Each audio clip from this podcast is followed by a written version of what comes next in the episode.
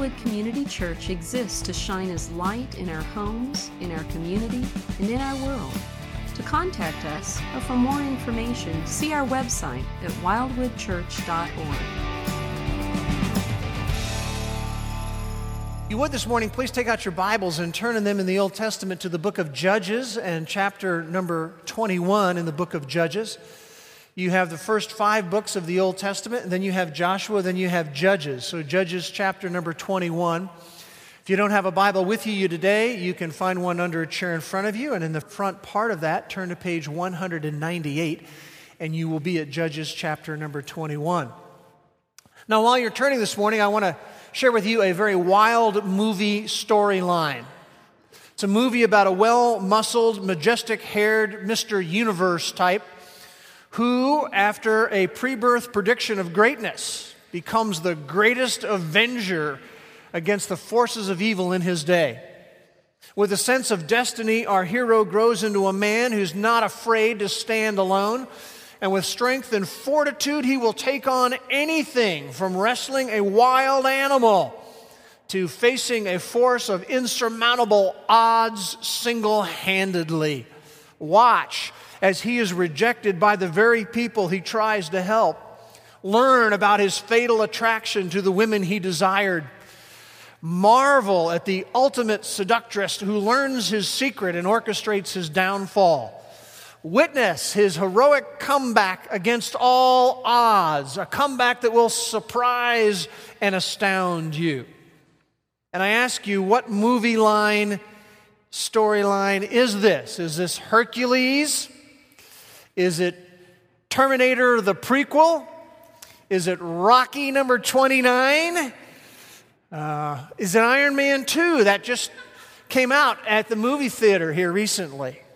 Well, most of you recognize that it's not actually a movie storyline. It's an historical account of a real person.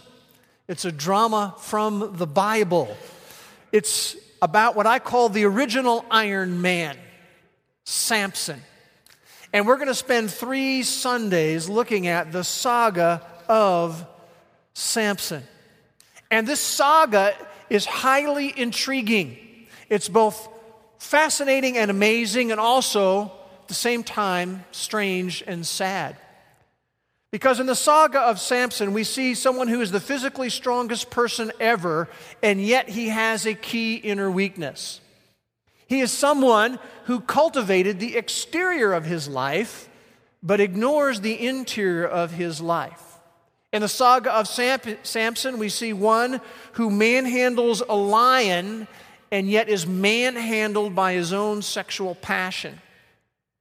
In this saga, we see striking victories, and yet we also see a man who becomes a victim of his own self-indulgence. In Samson, we see someone who's called by God to be a deliverer, but he ends up being delivered into the hands of his foes. In the saga of Samson, we see an avid, practical joker who becomes a laughing stock before his enemies. We see someone who amazingly makes the honor roll of faith in Hebrews chapter eleven, and yet who suffered an erratic spiritual walk in his life. Samson's saga is a saga that is a paradox, and yet it is a story impregnated with life's lessons, and we have the privilege of looking at it. Now, before we begin to move into it, I want to just say this very quickly. I believe that God wants to speak to some hearts today, and I'm just going to encourage you to be open to what He has to say. Now, the saga of Samson occurs in the history of Israel in the era called the era of the Judges. And the era of the Judges, and thus we have the name of the book, the nation was marked by a number of things. The nation of Israel was marked by a drift from God and a drift from the truth of God. The nation was marked by a deep pursuit of self and sensuality. The nation is marked by a culture that is infected with relativism. And if you have your Bible open to Judges chapter twenty-one and verse twenty-five, the very last book, or the very last verse of the book summarizes the book. And notice this statement. It says, "In those days there was no king in Israel, And here comes the key summary statement. Everyone did what was right in his own eyes. This era that we're going to be taking a look at, in which the saga of Samson comes from, is an era that parallels, I think, our own. I mean, do not the attributes of Israel at this time sound vaguely familiar to you? A nation being marked by a drift from God and a drift from the truth of God. A culture that is into a deep pursuit of self and sensuality. A culture that is infected with relativism, where it seems like people just want to do what they want to do, and they don't want anyone telling them otherwise. Now, one of the things that's unique to the book of Judges in this period of history is to understand that there are seven cycles that occur. They actually repeat themselves in the book. Seven different cycles that happen with the people, and it begins at the top of that graphic you're looking at, where the people of Israel turn from God. They drift from God. They're in rebellion against God. And thus, in turn, what happens is that God judges them by delivering the people to their enemies. And then, in response to that judgment, there is a response of repentance on the part of the people of Israel. The people turn back to God. They cry out to God, God, we need your help. We were wrong. And then that leads to God sending a judge to deliver them, to rescue them. And then there is, in this cycle, a period of rest, a period of peace that comes under that judge who is a leader. And then what happens is the cycle continues again, and the people turn from God. There's adrift, there is rebellion again. And you see this cycle, the same cycle goes around in the book of Judges seven times. Around and around we go.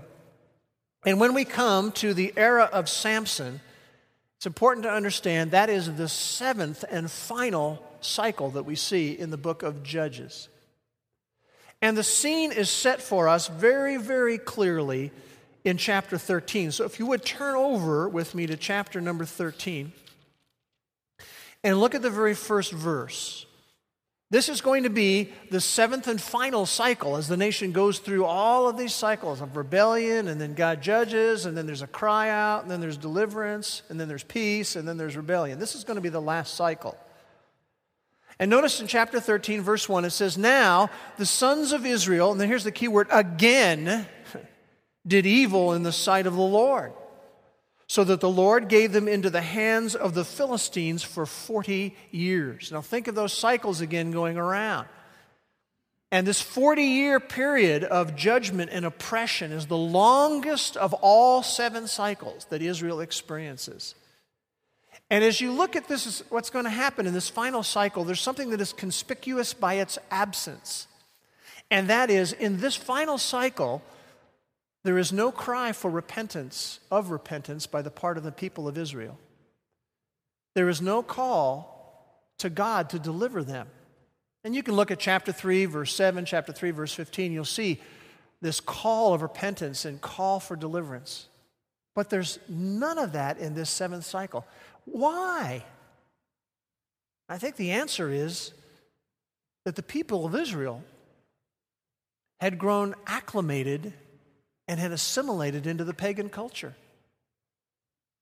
Now they no longer saw the need to be delivered by God. And remember, Israel was God's instrument to reach the nations. And by this time, after going through these cycles over and over again, they had become acclimated. They had grown spiritually lethargic, spiritually apathetic. They were now embracing the sensuality of the pagan culture and the pagan community and embracing its immorality. And the nation of Israel at this point had lost sense of the call of God that he had given them to be distinct and to shine as light. Now, I think it's very important for us to understand that that is very much like our culture today.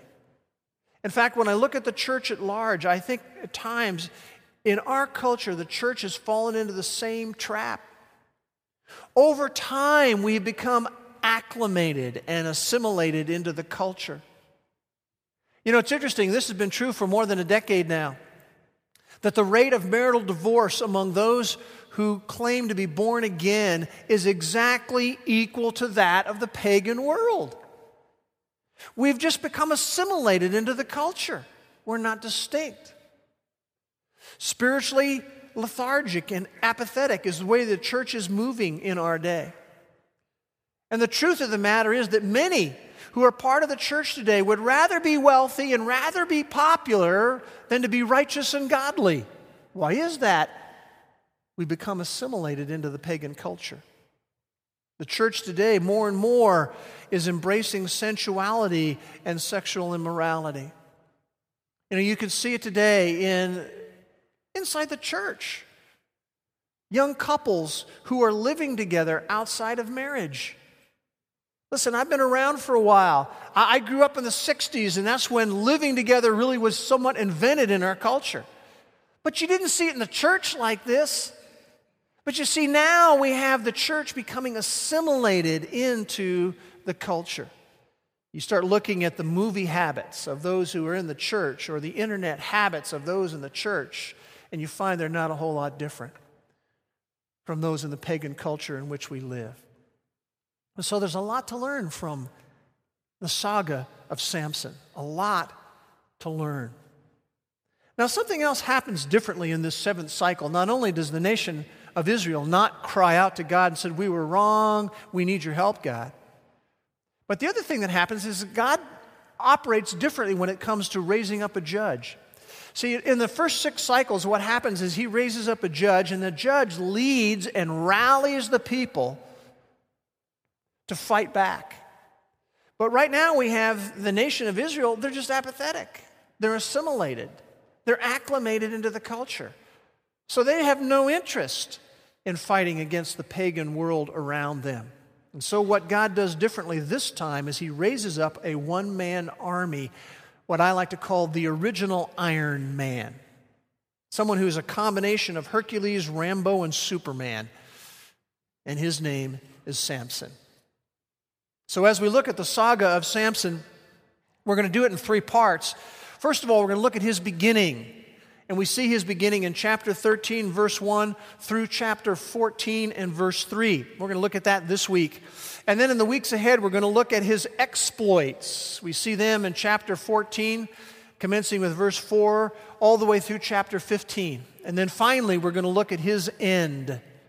In the saga of Samson, and we're going to see that in chapter sixteen from verses one to thirty-one. So that's what we're going to look at as we tackle the saga of Samson. What we want to do today, though, is we want to look at his beginning. Now let your eyes go back to chapter thirteen and verse one when it talks about how the sons of Israel again did evil in the sight of the Lord, so that the Lord gave them into the hands of the Philistines. Now, who are the Philistines?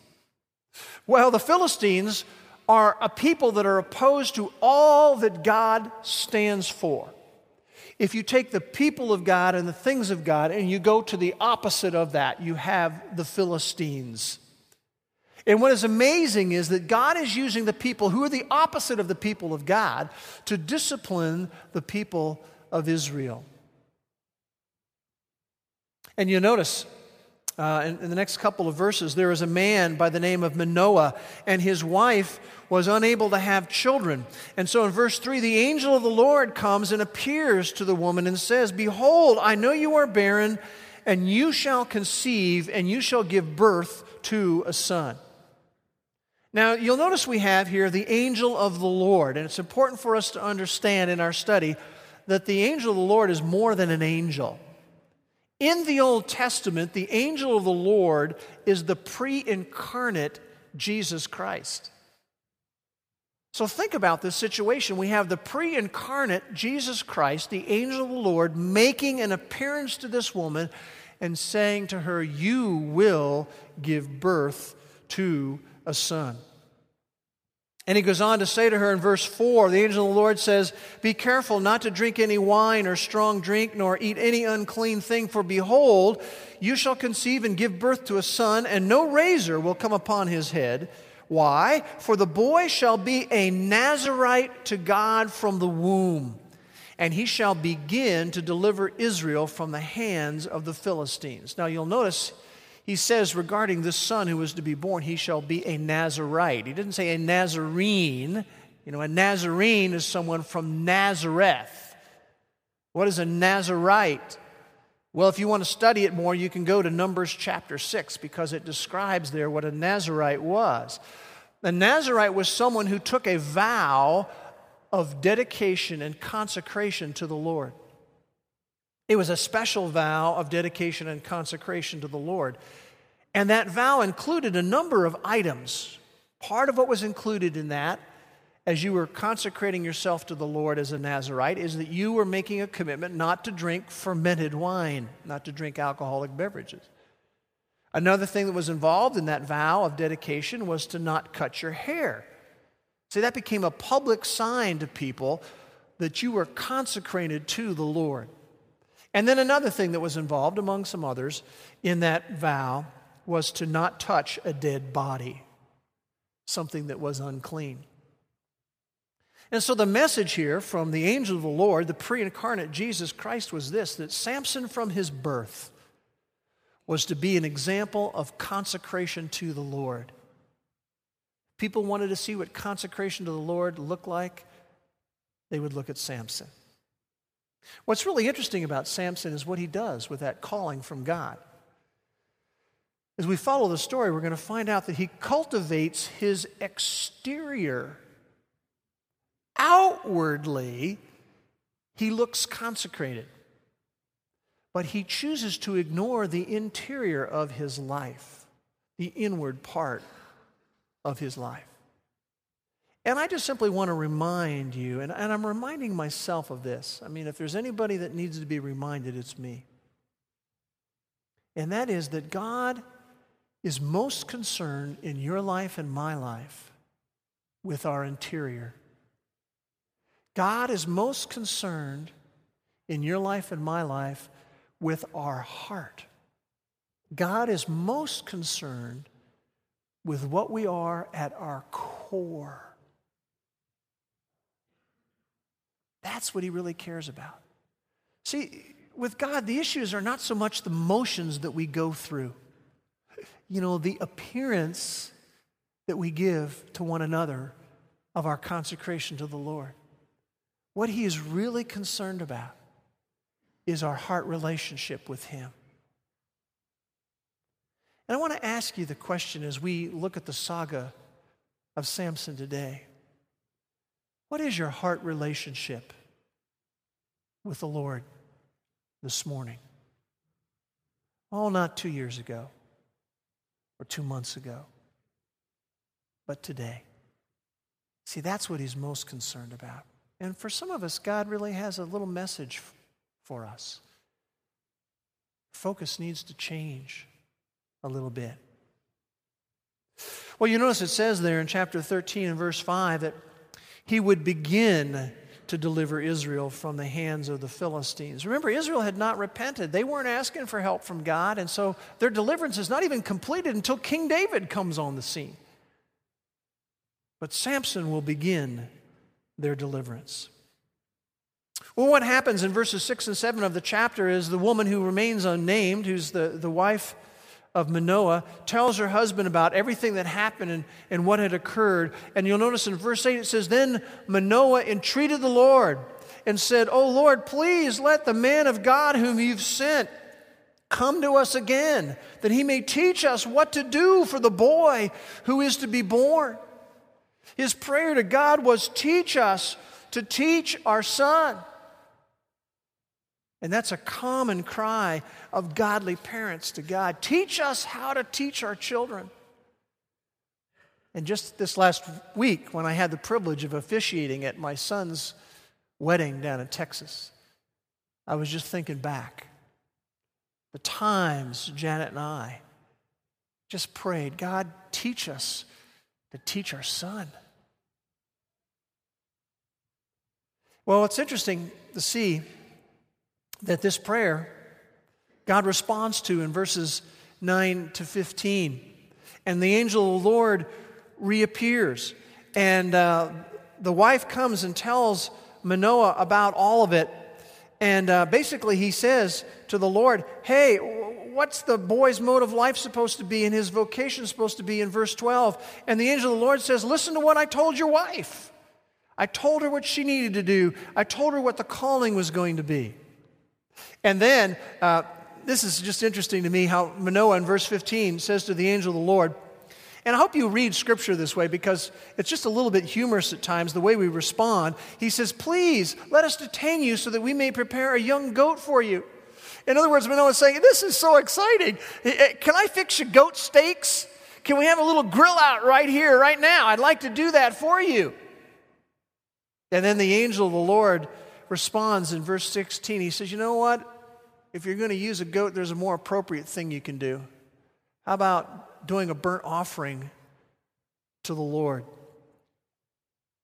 And then in verse seventeen, Manoah asks this question of the angel of the Lord. He says, what is your name, so that when your words come to pass, we may honor you? But the angel of the Lord says back to him, verse eighteen, why do you ask my name, seeing it is wonderful, as it says in the New American Standard? In the margin, it will say incomprehensible. The N I V says beyond understanding. Really what Manoah was saying is, I want to know who you are. I really want to understand everything about you. And the angel of the Lord says, wait a second. You really can't know me. I'm incomprehensible. I'm beyond understanding. I really believe what he was communicating to Manoah is that, listen, God operates in mysterious ways and so often is way beyond our understanding. Don't we experience that in life? Even when storms come through a town, you're wondering, I know God is sovereign and he's providential, but wh- what's he doing with all of this? And this is just a little flashing indicator to Manoah. I'm going to do some things, Manoah, that you're really not going to understand. I'm going to work in some very mysterious, incomprehensible ways. Well, look at verses nineteen to twenty-two. Manoah takes the young goat and he puts together this a burnt offering to the Lord. And then in verse twenty it says, it came about when the flame went up from the altar toward heaven. Look what happens. The angel of the Lord ascended in the flame of the altar.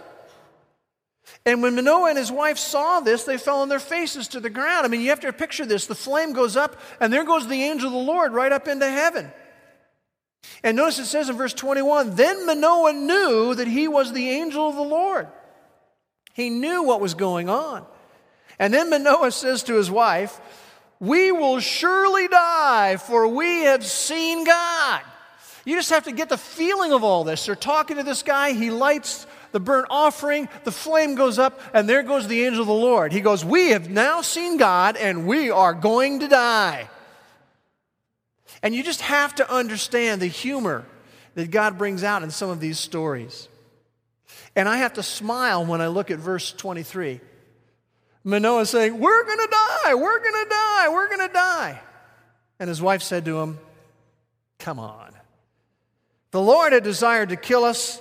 He would not have accepted a burnt offering and a grain offering from our hands, nor would he have shown us all these things, nor would he have let us hear things like this at this time. And, and men, this shows the importance of a godly wife. You know, we need her perspective. Value your wife. Manoah needed her perspective, and she delivered it. And then, of course, you come to verses twenty-four and twenty-five. It says, then the woman gave birth to a son and named him, guess what, Samson. And the child grew up. Notice this next phrase, and the Lord blessed him. And the Spirit of the Lord began to stir in him. Some key phrases. He's born and the Lord blessed him, and the Lord began to stir in him, began to work in him, began to empower him. Now I want you to hit the pause button right here in the story and the saga of Samson.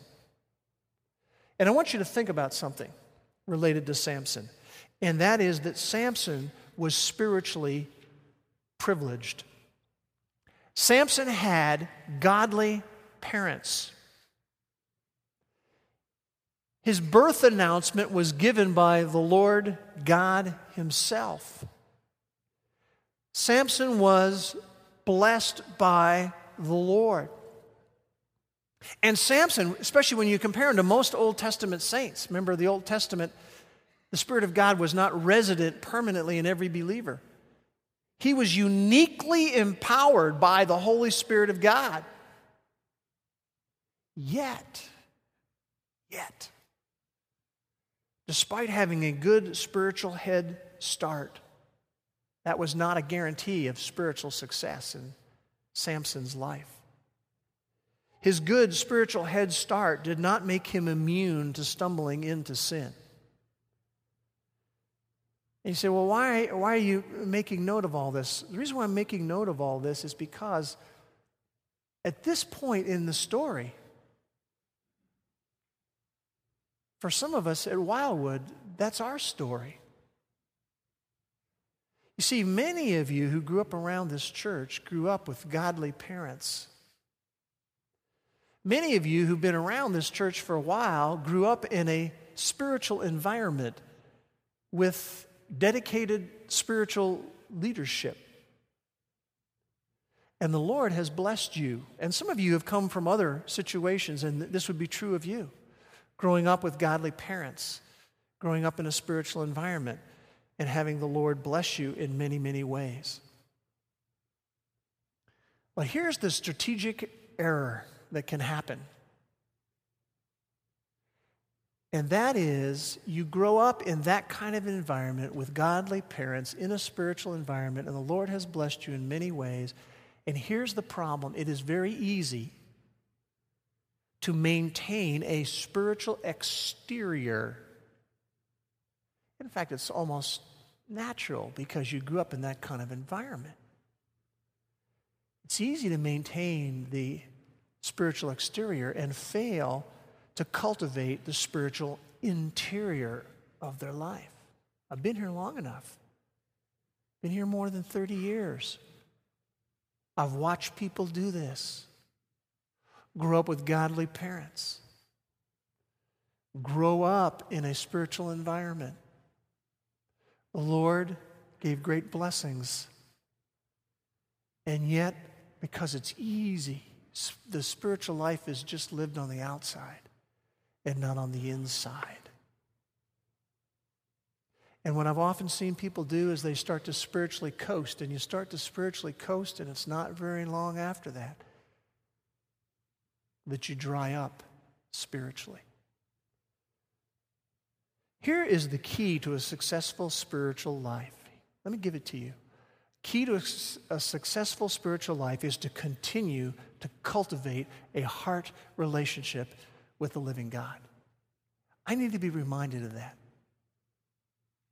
If you don't think it could be easy for me to start coasting, but the key to a successful spiritual life is to continue to cultivate a heart relationship with the living God.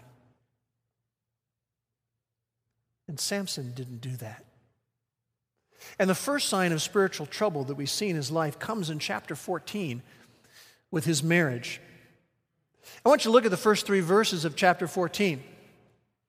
Then when Samson went down to Timnah and saw a woman in Timnah, one of the daughters of the Philistines, he came back and he told his father and mother, "I saw a woman in Timnah, one of the daughters of the Philistines. Now therefore, get her for me as a wife." Then his father and his mother said to him, "Is there no woman among the daughters of your relatives or among all our people that you go to take a wife from the uncircumcised, the pagan Philistines?" But Samson said to his father, "Get her for me, for she looks good to me."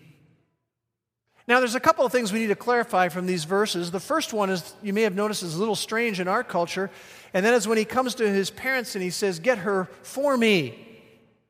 Well, we need to remember that the Middle Eastern custom was that when it came to a marriage, a marriage was negotiated and arranged by parents. The second thing I want you to notice from these verses is it says that Samson saw a woman. And in verse three, he says, "She looks good to me." Now, literally, in the original language, these are the words that came out of Samson's mouth to his dad. Literally, he said, "She looks right in my eyes. Is that not an echo of chapter twenty-one and verse twenty-five, when it said, in those days everyone did what was right in their own eyes? He says, she is right in my eyes. You know, I really believe that Samson was a superficial evaluator. And I want, I want you to understand something here. Please don't misunderstand. God is not against physical attraction. He happened to make us as men and women in a way that we are attracted to one another. He's not against physical attraction. I was very physically attracted to my wife. God builds that into the process.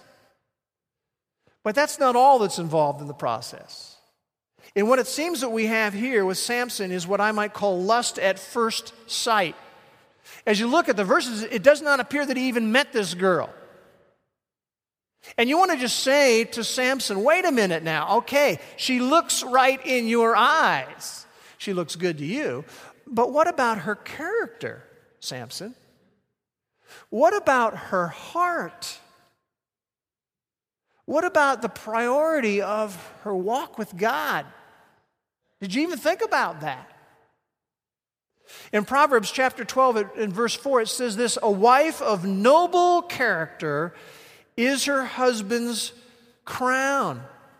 What it means is basically this, that when you have a wife of noble character, that makes you true royalty as a man. It's very important to understand we look not only on the exterior, but also on the interior. And Samson's focus was on the external rather than the internal. And by the way, if the she looks good to me is the best basis for marriage, then Hollywood would have the happiest marriages in all of the universe. But that's far from the case. Now, I know some of us have reached the time in our life when you are beginning to think about finding a mate. I want to talk to you if that's the stage of life that you're in. And I want to ask you the question, as you're thinking about finding a mate, what is your focus when it comes to the choice of a mate?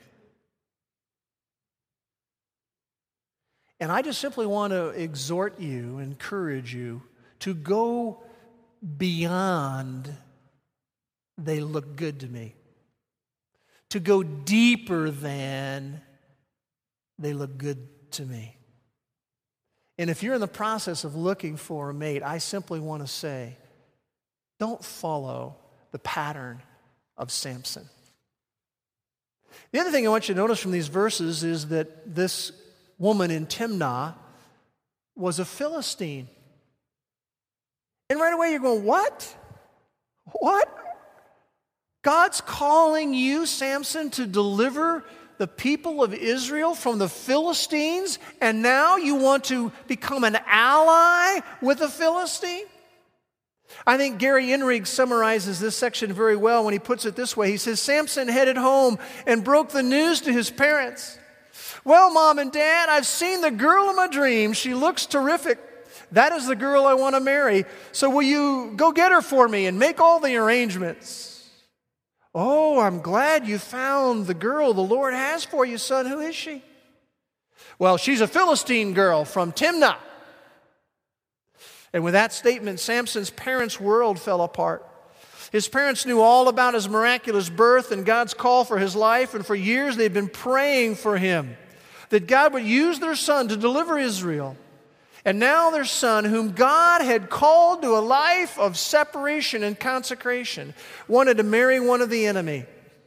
And that was not only a betrayal of his calling, it was direct disobedience to the word of God, because God had told his people not to intermarry with the pagan people who lived in the land. Deuteronomy chapter seven, verses three and four. So immediately Manoah tried to talk some sense into his son. Is there not a single Hebrew girl you could marry? Do you really have to marry a Philistine girl? Does God's program not mean anything to you? Oh, Samson, you can't marry her. And Samson replied in a single sentence that tells an immense amount about the character of the man, "Get her for me. She looks good to me. She's right in my eyes." By the way, the very first step that leads to spiritual catastrophe is when we make the clear choice to disobey God's word. It's the first step that leads to spiritual catastrophe. And you know, this is such an exciting and, and, and humorous and different section of the Word of God. There's a lot of irony in all of this. You know, here what happens is that Samson's eyes get him into trouble, and you're going to see as we go through this, that's going to happen several times for him. And the irony is that ultimately he ends up with his eyes being poked out. And how all that happens, we're going to look at as we look at the rest of the story, which will be in the weeks ahead. So you have to come back for that. We want to stop right here today, but there's some wild stuff ahead, all right? Now, I want to talk about some life application from this section of the Word of God, and it's going to involve three things. First of all, it's going to involve an assignment for you, and second of all, the life application is going to involve two life lessons I want to look at. So the first thing is an assignment, and here's the assignment for you. This next week, I want you to read Judges chapter fourteen, fifteen, and sixteen. Read it several times. Take a look at what's going on there. As I said, there's some wild stuff ahead. But I want you to read. I want you to interact with it. I want you to become familiar with it. So your assignment is read chapters fourteen to sixteen. And then, by way of life application, two life lessons. Here's life lesson number one, and it begins with a question. And the question is this: what influences a child to grow up and live a godly life? And I think there's a couple of dimensions of answer to that question, what influences a child to grow up and live a godly life. And the first dimension of an answer to that is a godly response on the part of parents. You see, if we want our child to grow up and live a godly life, we need, as parents, to live a life of spiritual integrity. I did not say spiritual perfection. If you wonder whether I'm close to that or not, just talk to my children. They will verify. We, we, none of us are going to be spiritually perfect, but we need to live a life of spiritual integrity. The godly response of parents is so important, that we pray for our kids, that we model for our kids, that we instruct them and we train them and we counsel them. What influences a child to grow up and live a godly life? The godly response of parents. And so that's a challenge for the, for us who are parents. We influence our kids. And I especially want to talk to those of us who are dads for a moment in this regard. Don't underestimate the power of a father to have a huge impact on their kids. Keith Myring, who's involved with an organization called Men's Life, has said this as they've studied families. They fe- they said that when only the mother in the family has an active relationship with God, really growing, really walking with God, when it's only the mother, there's only a fifteen, fifteen percent likelihood that the children will grow up to have an active relationship with God. But when the father has an active relationship with God, the percentage of the children growing up to have an active relationship with God goes up to eighty-five, eighty-five percent. What influences a child to grow up and live a godly life? A godly response of the parents. But another dimension to that is a godly response on the part of a child. See, parenting makes a huge difference, but it's not all of it. And some of us here had a very good spiritual head start. But as an individual, and your child must do this, they still have to make choices. You don't inherit spirituality. And a good start is not a guarantee. And some of you parents who are blaming yourselves, and you're saying, I, I guess I didn't do everything I should have done. Just remember, it should be a comfort to you You play a part in it, but your child plays a part in it. They have choices they have to make. Just giving them a good start doesn't guarantee anything. And that, by the way, ought to be not only a comfort to parents, but a challenge to those of you who are younger. Just because your mom and dad gave you a good start doesn't guarantee anything. You have choices to make, which leads us to the second life lesson, and that is that spiritual privilege does not guarantee spiritual success. We see it in the life of Samson, and I've seen it in the lives of people I've watched over the decades. Just because you have spiritual privilege does not mean you are immune from stumbling into sin. And a verse I want us all to have a grip on is a verse that comes out of Proverbs chapter four and verse twenty-three. It's on the screen here from the New Living Translation. This is the message I think God has for all of us. Above all else, guard your heart, the interior, for it affects everything that you do. Men and women, this is where the battle is won and lost, in the heart. Above all else, guard your heart, for it affects everything that you do. In other words, the inner life that we live is to be the highest priority. And remember, the first step towards spiritual catastrophe comes when we choose to disobey the Word of God. Let's pray together. Father, we want to thank you for the saga of Samson, and there's so many things to learn from this. But Father, the most important thing of all, and you're speaking to some of us right at this very moment, is that we haven't really been guarding our heart. It has not been a case of above all else, that's where our focus has been. Some of us have just allowed ourselves to play the external game, the exterior game, where people look at us and we look consecrated to the Lord, but the reality is we know that's not what's been going on in the interior. And we must guard our heart. And for some of us, we need to, to refresh that in our life because it affects everything that we do. And Father, may we never forget that the very first step in spiritual catastrophe is choosing to disobey God's word. May we not be people who are foolish like Samson proved to be. Work on our hearts so that we can honor you with our heart, we pray. In Jesus' name, amen.